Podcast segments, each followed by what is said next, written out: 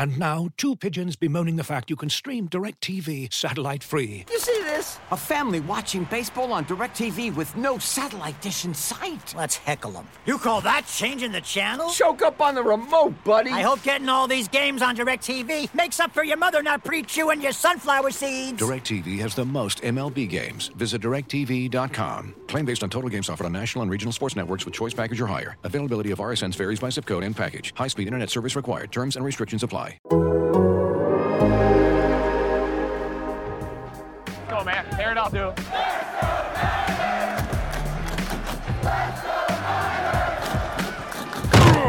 You're listening to Here's the Catch with David Lombardi, Matt Barrows, and Dennis Brown on the Athletic Podcast Network. Well, just about five days ago, the 49ers had 67 players on their 90 man roster. You fast forward through draft weekend and then the Monday after that, the 49ers now have 90 players on their 90 man roster. It's filled to the brim. Anybody else who the 49ers decide to add will have to wait for a cut of a player that's currently on the 90 man roster because 22 rookies and one veteran have joined the team in the past few days.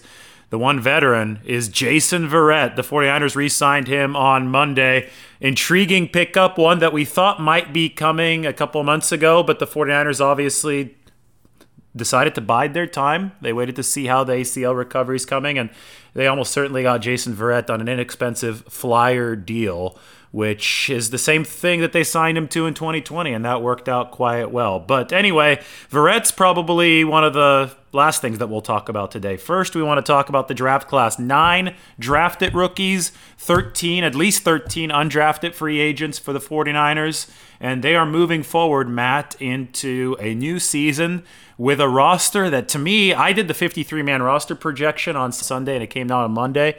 It seems to me that the 49ers have a very, very deep team at the margins. There's going to be a position battle that rages at, I think, every single group this year. And that's exactly what you want if you're John Lynch architecting the roster. You just have to hope that iron can sharpen iron when it comes time for training camp. Yeah, these teams all look at each other's rosters and they sort of uh, see which teams are rich in which positions so that on cutdown day in, in late August or early September, those are the. Uh, the rosters that you pilfer. And the 49ers have a lot of those. I think defensive line and now cornerback seem like two of the, the deeper ones. I mean, defensive line, we've got a group that's got Arik Armstead, Nick Bosa, obviously, Jackson, Javon Kinlaw, well, Dee Ford for a little while, Samson Ebukam, Kevin Givens, Maurice Hurst, Kerry Hyder, Charles Omenihu, Hassan Ridgeway, Kemoko Turay, who they just signed uh, in the run-up to the draft, and Jordan Willis.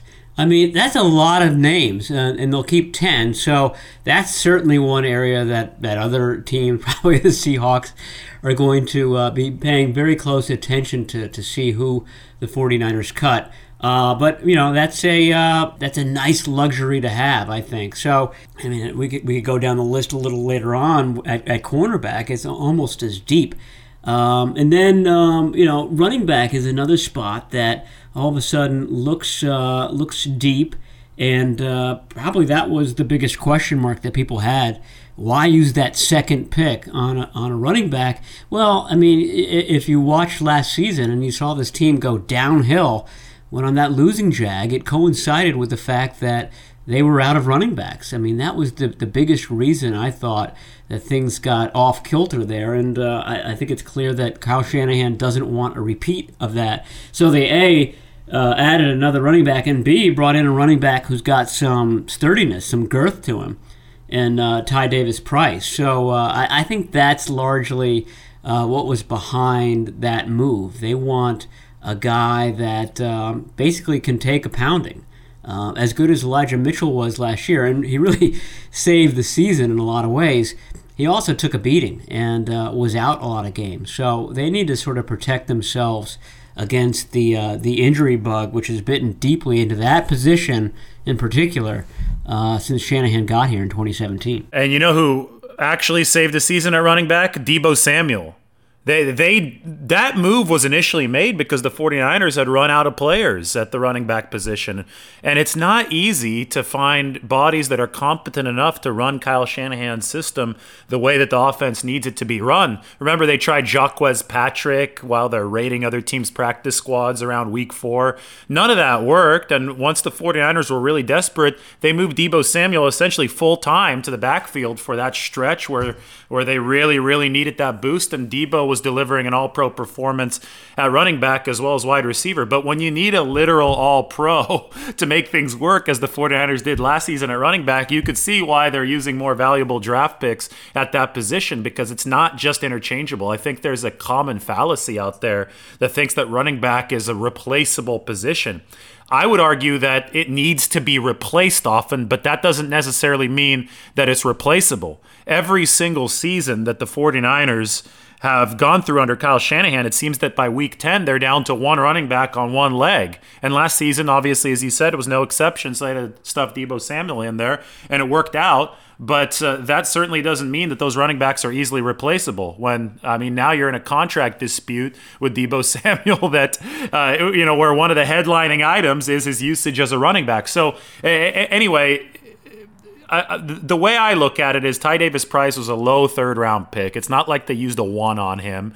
He was what a fourth or a fifth round projection with a low third rounder. At a certain point, you just have to sit back and admit that the draft is a crapshoot, and these teams are going to be selecting the players that they fit, that they feel fit their system the best, and they want to make sure that they you know, don't get usurped by another team trying to grab the same guy. And it's two straight years now that the 49ers have used a lower third round pick on a running back, Trey Sermon in 2021 and Ty Davis Price in 2022. And neither of these two players, Matt, uh, I mean, there's a chance that neither of them works out, right? Trey Sermon already had a fairly rough rookie season. We'll see what he does in 2022 with Trey Lance at his side.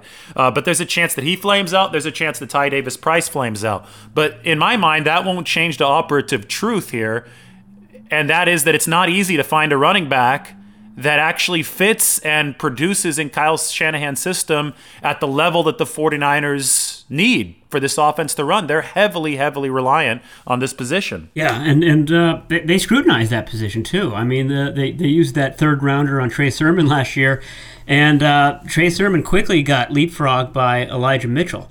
Um, so you're right. I mean, it's not just a, a case where anybody can come in um, uh, you know, it has to have the right stuff, and, and sometimes rookies don't. So that'll be something to watch with, with Ty Davis Price. It'll be something to watch with Sermon this year. I mean, uh, I, I, think the 49ers are uh, expecting him to make a huge leap from basically uh, being a, a non entity last year.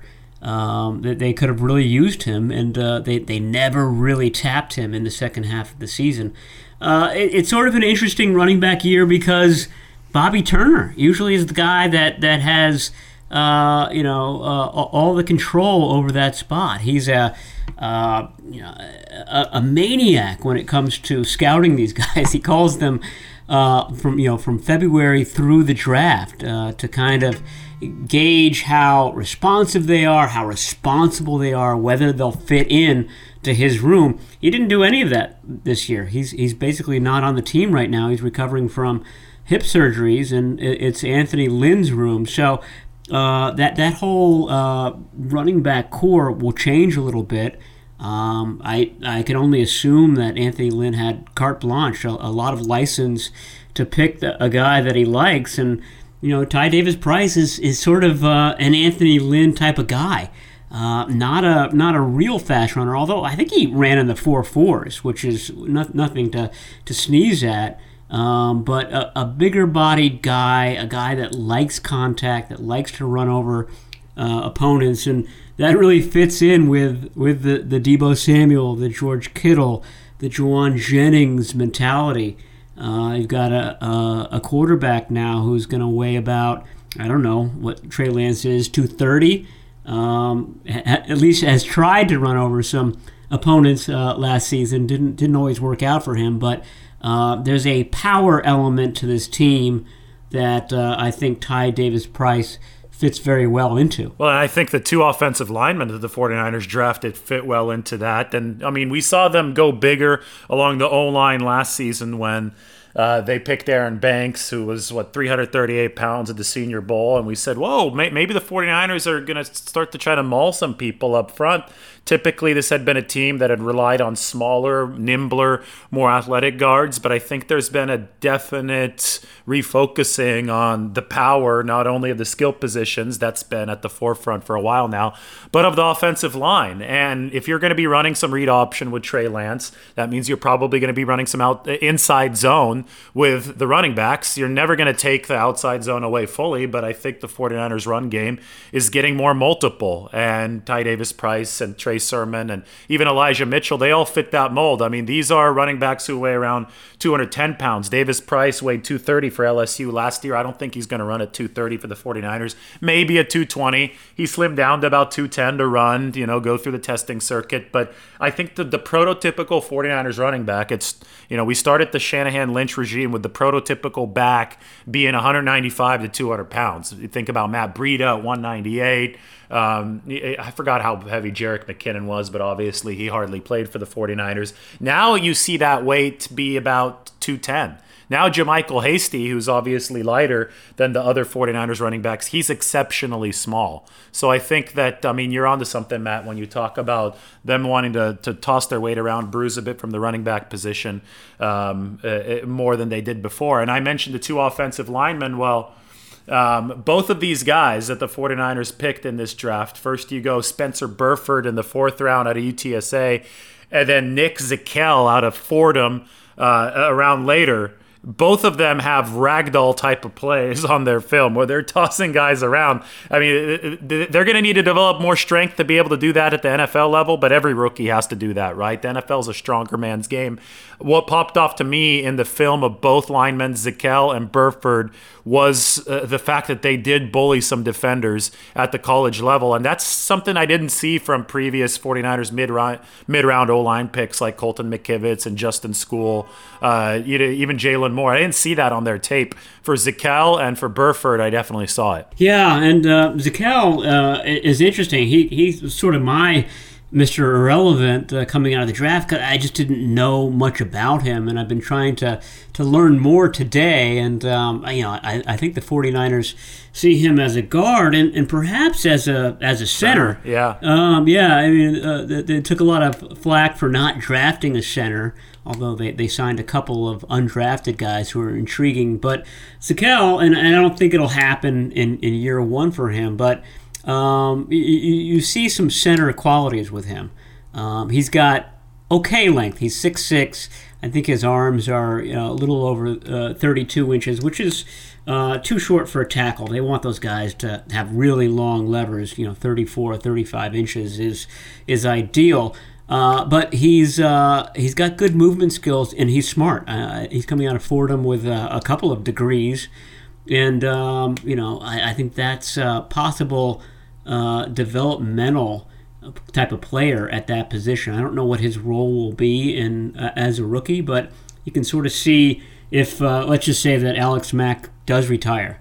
Uh, you know, the name that uh, we've previously been kind of penciling in at, at center has been Daniel Brunskill, but listening to uh, Shanahan and, and John Lynch talk in, in recent weeks, um, they always bring up Jake Brendel as uh, as a possibility there. And, and I would I would guess that um, without Mack, Brendel becomes the the likely starter, week one starter at center.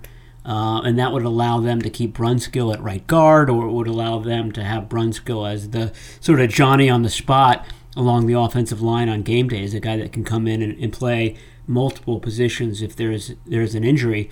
And then you start to think, okay, all right, what's what's the future look like there? Uh, and then you start to look at Donovan West and this guy, Nick uh, Zakelj. Um, uh, they all have uh, traits. None of them, however, are um, you know highly drafted players. They're, they do not uh, leap out at the position. Um, they're all guys that uh, have to develop there. But uh, it, it's a question mark moving forward. But I think that's sort of the rough blueprint that the 49ers have at the position. Obviously, they would love it if uh, Alex Mack showed up uh, on Wednesday and said, "Hey, you know what? I decided to play a, a 14th season here. That would make things a lot easier for them." But it, it does sound as if there's a plan. I don't know whether it's a good plan or not, uh, but they do have a plan of succession in case he does decide to hang it up. And hey, just in case, J.C. Tretter, veteran, still available hasn't missed a game in five years, and he's conspicuously available, I think, as you wrote, Matt, a few days ago on the free agent market. Played in the system under Kevin Stefanski for the Browns. He's a plus center, maybe not quite a Pro Bowler or an All Pro, but if the 49ers really want a proven veteran there, you go for Tretter. Now, the interesting thing about Tretter is that he has missed quite a bit of practice time over the past few years. Uh, he's got some knee and ankle issues and that could be part of the holdup as to why he's not signed. So it's funny. He hasn't missed game time. He's proven very durable when it counts, but the 49ers also will, I think, highly, highly value practice time for the quarterback center battery this season if Trey Lance is under center. You're going to want your, your, you know, your starter there for the second year QB to work with. So that might be part of the holdup. But hey, we just saw the 49ers sign Jason Verrett to one year flyer deal. And if there are some concerns about JC Tretter's longevity, then maybe he'd be down to sign a deal that's more amenable for the 49ers to fit into their salary cap situation. I, I just, uh, you know, really like how this team has created multiple paths forward along the offensive line with both the draft and and undrafted free agency. They didn't do anything until Saturday, right? But once they did start making moves, you can see how these moves can impact the depth chart on the roster immediately. And the one to me that is like a whoa, that, this can actually make a change in the short run. Spencer Burford is a polished player, way more polished than Nick Zakelj, who you know, barely saw a couple days of guard time at the Senior Bowl, right? He was a tackle that moved to guard at the Senior Bowl, and uh, you know he improved the Senior Bowl, but he wasn't really he wasn't really ready for it yet. Let's put it that way. So he's going to take some polishing. But in the case of Burford, I think he can make that move with the anchor that he has sooner rather than later. And if he can toss himself into that right guard competition immediately, Imagine the, the possibilities that could open up for the 49ers if Daniel Brunskill has the flexibility to move to either center or to a swing tackle role. And then, boom, all of a sudden, if Brunskill's your swing tackle, well, then maybe a guy like Colton McKivitz doesn't make the roster or Jaylon Moore uh, has to fight to make the roster. Then you have players like Donovan West who are probably on the outside looking in as undrafted free agents right now. But uh, if Alex Mack retires in that scenario, you'd have extra room in the offensive line to have them step up and upgrade what has been a sketchy depth situation for the 49ers. So uh, I think the goal for any team is to have its top offensive line pick compete for a starting spot. And if the 49ers get a legitimate competition, from Spencer Burford, it could open up a whole lot of doors on the offensive line. Yeah, it's going to be interesting to see where these guys are lining up when we uh, watch them in their their first uh, OTA practices later this month. Um, I, I, I love the fact that some of these guys uh, have position versatility, but at some point. Um, uh, I, I want to see a, a Jaylon Moore concentrate on guard and not do a little bit of guard, a little bit of tackle. Uh, they, they drafted a lot of these tackles, college tackles, uh, with, with the thought of moving them to guard, but they end up playing a, a trickle of, of tackle uh, as well. Um, McKivitz did it more. Spencer Burford was a was a tackle in college. Nick Zakelj was a tackle in college. Uh, some of these guys need to become guards full time in order to to to nail a role, um, uh, or else you got this you know, jack of all trades, master of none issue going on on the old line, which I think that that's happened a bit um, uh, the last couple of years. So um, it'll be interesting. I mean, they, they still need a, a, swing tackle. I don't know where Justin Skule is as far as his recovery from last year's ACL. He's almost a year out from that, so it'll be interesting to see where he is. Um, uh, obviously, Mike uh, McGlinchey won't be taking part in the OTAs uh, as he recovers from his uh, his quad tear. So um, that should tell us right away who the front runner uh, swing tackle is, and then whoever's not there. I just hope that those guys concentrate on becoming starting caliber guards because uh, the size and the feet obviously are there. It's just the practice. It's just the reps that uh, that Jaylon Moore, a Spencer Burford, uh, a Nick Zakelj need at that position that's going to uh, uh, get them into a starting role. Looking for an assist with your credit card, but can't get a hold of anyone? Luckily, with 24 7 US based live customer service from Discover, everyone has the option to talk to a real person anytime, day or night. Yep, you heard that right you can talk to a real human in customer service at any time. Sounds like a real game changer if you ask us. Make the right call and get the service you deserve with Discover. Limitations apply. See terms at discover.com/slash credit card. As you've probably heard by now, we've teamed up with BetMGM this season. We'll be using BetMGM lines to make all of our picks, and we'll have special offers for our listeners each week. If you haven't signed up for BetMGM yet, use bonus code The Athletic, and you'll get a one-year subscription to The Athletic plus up to a $1,500 first bet offer on your first wager with BetMGM. Here's how it works. Download the BetMGM app and sign up using bonus code The Athletic. Make your first deposit of at least $10. Place your first bet on any game and claim your voucher for a one-year subscription to The Athletic.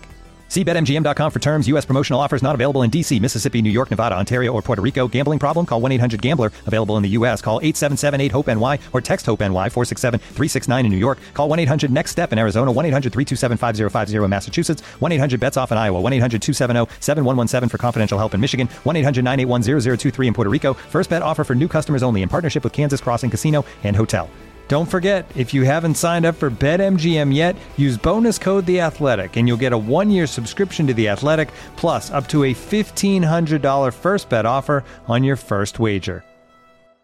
Well, let's go through the rest of the 49ers draft class and maybe some of the most prominent undrafted free agents that signed with the team right after the event. I know that we've already talked about Ty Davis Price third round pick at running back. We've obviously talked about Zakelj and Spencer Burford, the two O line picks.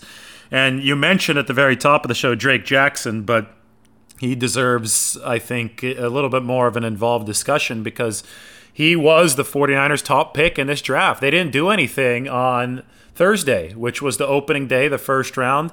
And the 49ers' inaction actually led to an active day because it meant that they were uh, almost certainly keeping Deebo Samuel, right? If something was going to happen, it was going to happen on day one.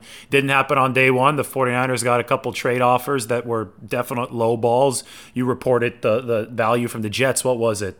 It was a, a first rounder and some kind of some kind of pick swap that would have really screwed the 49ers. Yeah, fifth. Uh, the, the, Jets, if the 49ers had taken it, uh, the Jets would have gotten Deebo Samuel and a fifth round. Eh, no, no, I'm sorry. Deebo Samuel and the 49ers' second rounder, the, the pick that they used on Drake Jackson, for the Jets' number 10 overall pick and a fifth rounder, uh, which basically comes out to Deebo Samuel for one mid first round pick. And so uh, the 49ers barely uh, replied to that. It was just so far below what they. Uh, what would have moved the needle for them on that? So uh, that uh, that that passed, and I believe that the Lions' offer was even below that. It was the Lions' uh, number thirty-two overall pick uh, plus something else. Uh, but in, in, terms of points, it was even below what the Jets offer was. the Jets, the Jets offer was pretty meager. Yeah, and the 49ers are in the business of trying to improve the roster and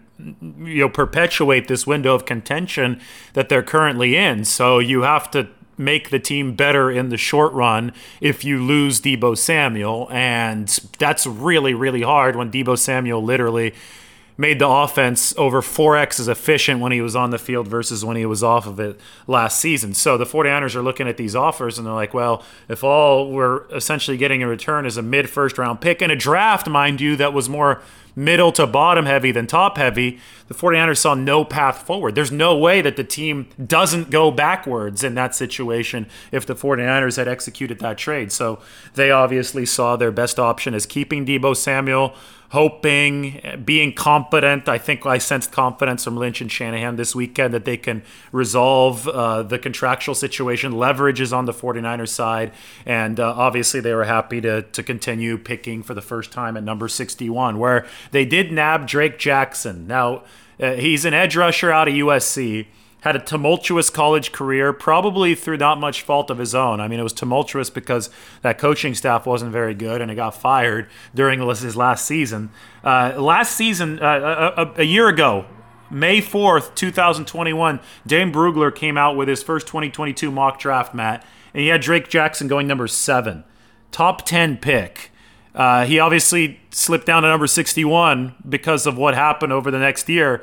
But I think the 49ers firmly believe that they have somebody who's got top 10 talent in tow now, and they envision him as a bookend for Nick Bosa. Yeah, I mean, uh, it, it's a nice pick because you can envision, um, you know, uh, a rookie role for him, a distinct rookie role, which would be sort of the, the situational pass rusher, the guy that comes in opposite Bosa on uh, obvious passing downs. And so maybe that's uh, 15, 20 uh, snaps a game. Uh, that, that to me would be the, the very bottom number. Um, you know, when, when Dee Ford was healthy in 2019, he was getting close to 50 uh, uh, percent of the defensive snaps, and he was more of a specialist role as well. So there's that. But I mean, this is a guy that is going to be around uh, probably 270 pounds. So in this day and age, that's big for a defensive end. Um, Nick Bosa actually has has uh, gotten down from that because he's he's wanted to add quickness over time. My point being is that he can be the type of every down uh, end that that Bosa is. Uh, Bosa obviously uh, they like to rotate those guys in and out so he doesn't play every down, but um, he, he's good on passing downs, he's good on running downs, etc., etc. Drake Jackson has that ability, and you've you've seen the videos. I mean, this guy has. Um, I don't know if his quickness is off the charts. I think there were some some players who are probably faster off the snap, but he's got really remarkable bend, um, fluidity, um, flexibility. He, he, does backflips at the swimming pool. His his uh, sack celebrations where he does somersaults and roundoffs and all sorts of things are amazing for somebody his size. My point is that he's very, very athletic.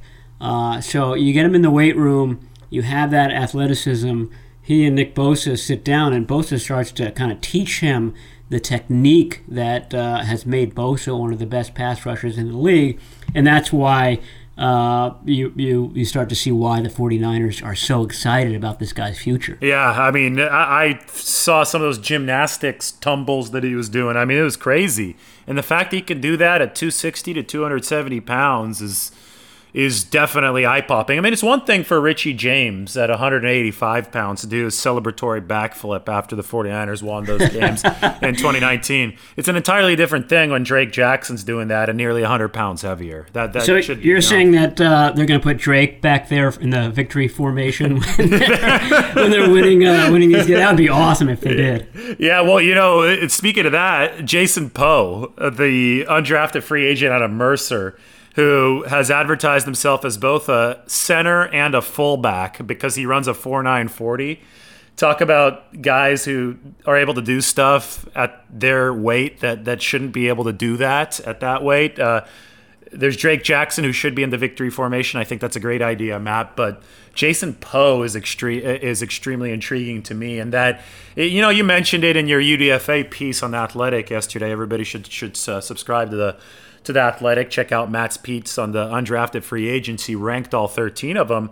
Uh, Poe has his shorter arms, so he's probably not the most legitimate offensive line prospect, and that's probably why he, he's trying to brand himself and why he did brand himself as as an offensive weapon as well. And he showed on this video that he posted on Twitter these routes that he's running. And the guy's 300 pounds and he runs smooth routes. He's got soft hands. And you know, speaking of big guys in positions that you don't expect big guys to be in, if he somehow makes the roster as a backup offensive lineman, uh, or even the practice squad as a backup offensive lineman, what's going to stop Kyle Shanahan from having the occasional package play with a 300 pound fullback. And nothing. yeah. So, and, and, that's awesome, right? I mean, the, the 49ers are trying to bruise other teams. They're trying to upsize with muscle on the perimeter while defenses are downsizing, right? Deebo Samuel knocking people's mouth guards out. Kyle Juszczyk doing stuff all over the field.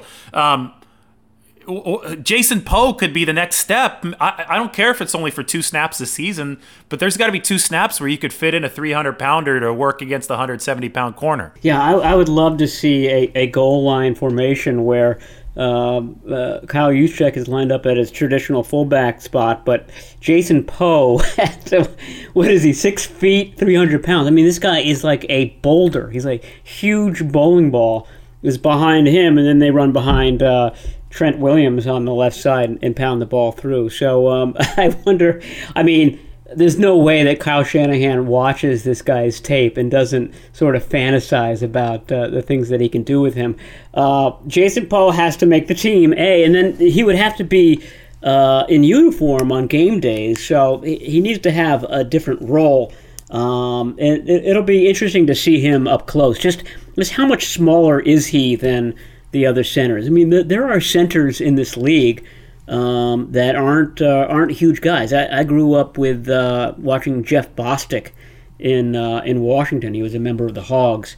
He wasn't that much bigger than six feet, three hundred pounds. Uh, Weston Richburg was was well under uh, 300 pounds. He's around you know 280, uh, 290 when he was with the 49ers. So you don't have to be massive to be a center. Um, it helps. Alex Mack is a big, big guy and uh, you, you, saw him.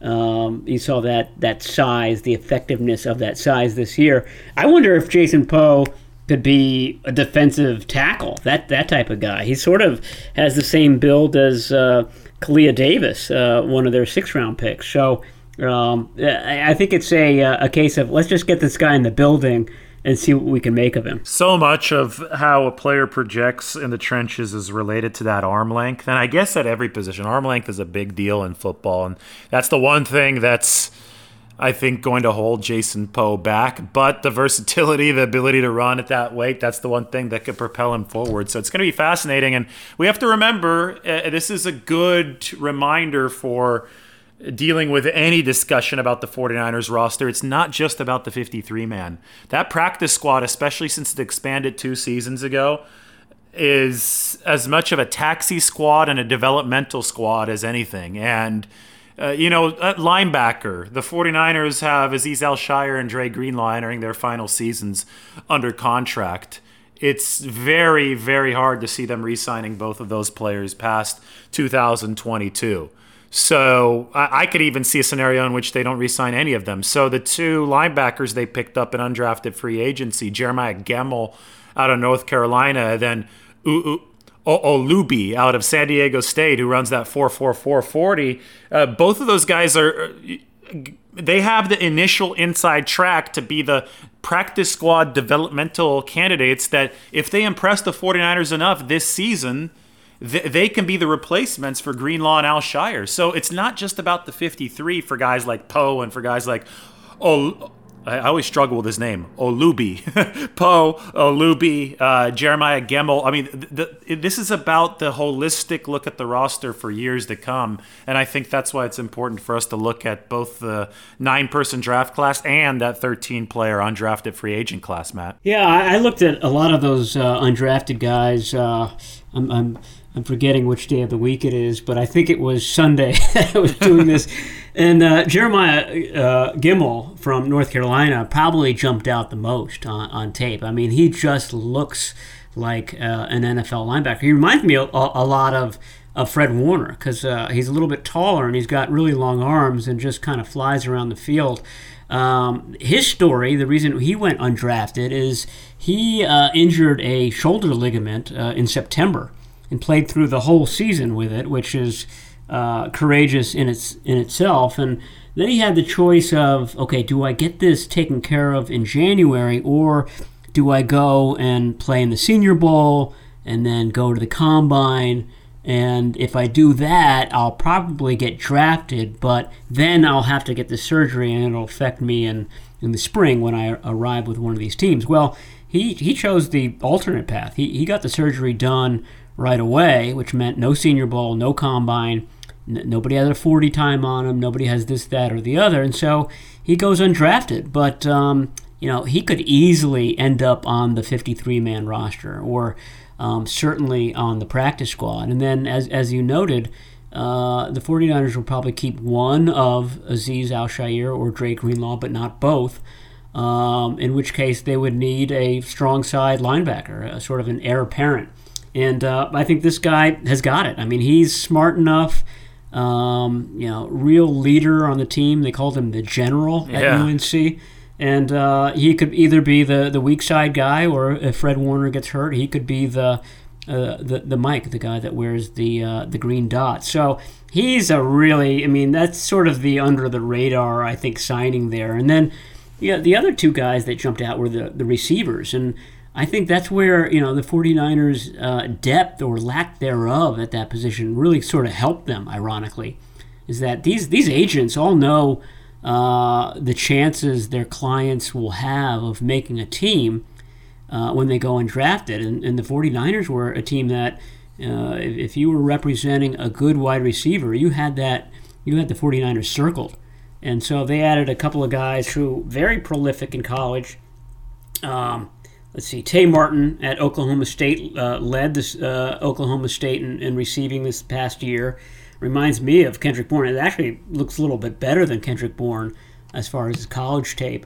And then uh, Taysir Mack, who was uh, um, Kenny Pickett, the only first round quarterback, his favorite target at Pitt. Um, and he's got size, good speed. I mean, I, you watch these guys and you and you wonder why didn't this guy get drafted? Uh, and uh, part of it is, is John Lynch's point that he kept making uh, in the run up to the draft is that there were a lot of guys in this year's draft class because of uh, COVID, and a lot of guys played five seasons in college, and this was the season that the, some of those uh, those five year guys came out, and so that pushes a, a Taysir Mack, um, a, a Tay Martin out of the draft, and the, the 49ers benefited from that. There's these loud sirens right outside right now. So Yeah, Da- are you, David, are you robbing a bank right now? They're, they're coming after me. they're coming after me here in uh, Redwood City. There's, uh, I, just, I seem to be on this street where they pass quiet often. Maybe I'm right by the fire department or something. But uh, yeah, the, I'm not in trouble. I'm still here. I'm ready to finish the podcast. We got a few more minutes to go.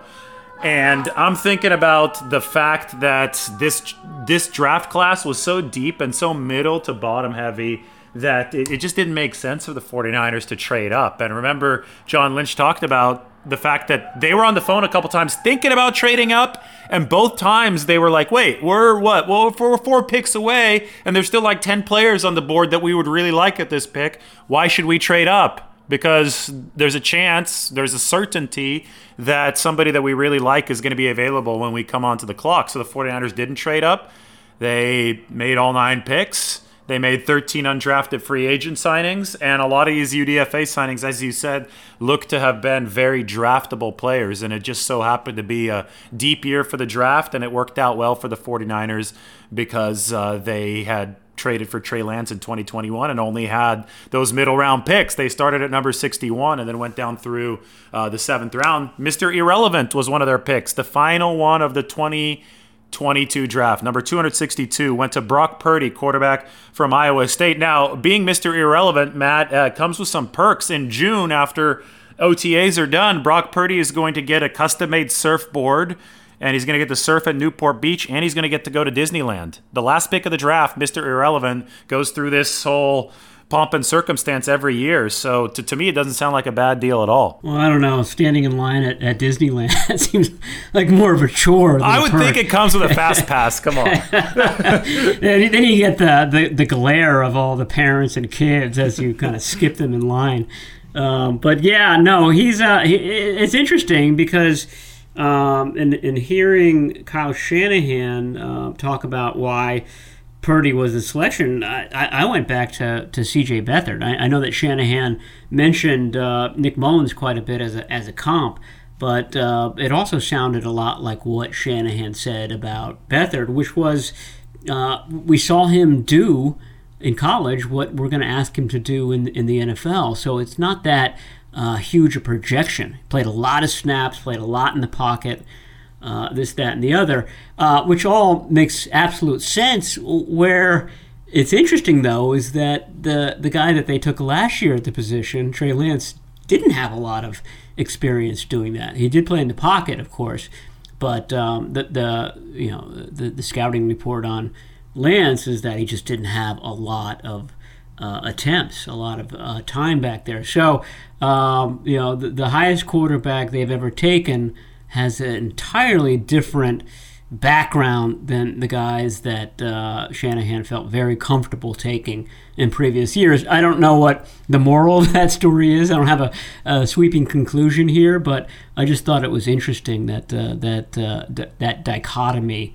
Quarterback dichotomy exists. Why don't we wrap this up by uh, talking about the secondary? This is what we opened the show with, so I think this will bring it nice and full circle. The 49ers re signed Jason Verrett on Monday, nice flyer deal for a team that sought to create true competition in the cornerback room this offseason. And I think the 49ers have absolutely accomplished that. They drafted two defensive backs as well, and they also signed three safeties right after the draft. But the two draftees, uh, Tariq Castro Fields, who is a, a really toolsy corner from Penn State, 4'4, 200 plus pounds smart guy. I mean, I asked him who he models his game after, and the first name that came out of his mouth was Richard Sherman. So that's always a good thing. And then a, a, a round ahead of Castro Fields in the fifth, the 49ers picked up Samuel Womack, who is a five-nine nickelback out of Toledo. But the, speaking of Richard Sherman, Samuel Womack has the arm length and wingspan of Richard Sherman, who's six three. So he's five nine, which you want that you actually want the, the slot corners to be shorter so they're more agile to take on the shorter slot receivers, but you always want the long arms. And Samuel Womack absolutely has those long arms. Plus, he can fly. He's a 4 4 guy in the 40. So, to me, I think that he, this is their definite nickel of the future. They obviously lost K'Waun Williams in free agency. But I wonder now, in the big picture, Matt, how the 49ers are going to play this at nickel in 2022, at least to begin the season, because Womack's a rookie. So maybe he doesn't start week one. But now that Jason Verrett's in the fold, if he's healthy enough by week one, uh, you know, he's a sticky corner. He's a really good player. Charvarius Ward, Jason Verrett, Emmanuel Moseley, Ambry Thomas. You know, either Moseley or Thomas, one of those two guys could probably kick inside, play some slot to buy some time for Samuel Womack to get ready. Yeah, I mean, we asked uh, Fred Warner this the other day, and he uh, raised the name Darqueze Dennard as as the as the nickel right now, which is probably the case. I mean, they're not practicing, but um, it, it, I'm just saying that he's another option there. I mean, uh, for me, I sort of see it as uh, Verrett beginning the season on some sort of injury list. I forget which one makes the most sense for a guy coming off a uh, 2021 injury, but um, he works his way back by midseason, and then all of a sudden, the 49ers, for eight games and perhaps a playoff run, have a fully healthy Jason Verrett who hasn't been worn down by the season like somebody else. So they they have absolutely an embarrassment of riches there. I mean, they, they had to really fight to get this guy, uh, Qwuantrezz Knight um, from UCLA. He, he's bounced around everywhere. He started at Maryland, uh, went to Toledo, I believe, um, and then went to UCLA. But he plays sort of that. You know, all these colleges have different uh, names for it. UCLA calls it the striker, which is basically the nickel cornerback, but they end up blitzing quite a bit, making you know sort of a quasi linebacker defensive back. He's a possibility too. So um, you know it, it went from uh, a position that was a little bit weak heading into the draft to all of a sudden they've they're kind of uh, teeming with uh, cornerback possibilities. I mean, Tariq Castro Fields plays at Penn State, plays those Ohio State running backs all the time. Uh, I mean, uh, those Ohio State receivers. Uh, you know, he's battle tested. He's played in big games. He's not going to be daunted by the competition uh, th- this spring and summer. So um, it's going to be really interesting to see where those guys line up and where they end up at the end of training camp. Yeah, for, for the you know the 49ers, we talk about how deep the defensive line room is. That they've it's not as deep in the secondary, but boy, it is stocked this year with uh, some talent that should make these competitions interesting.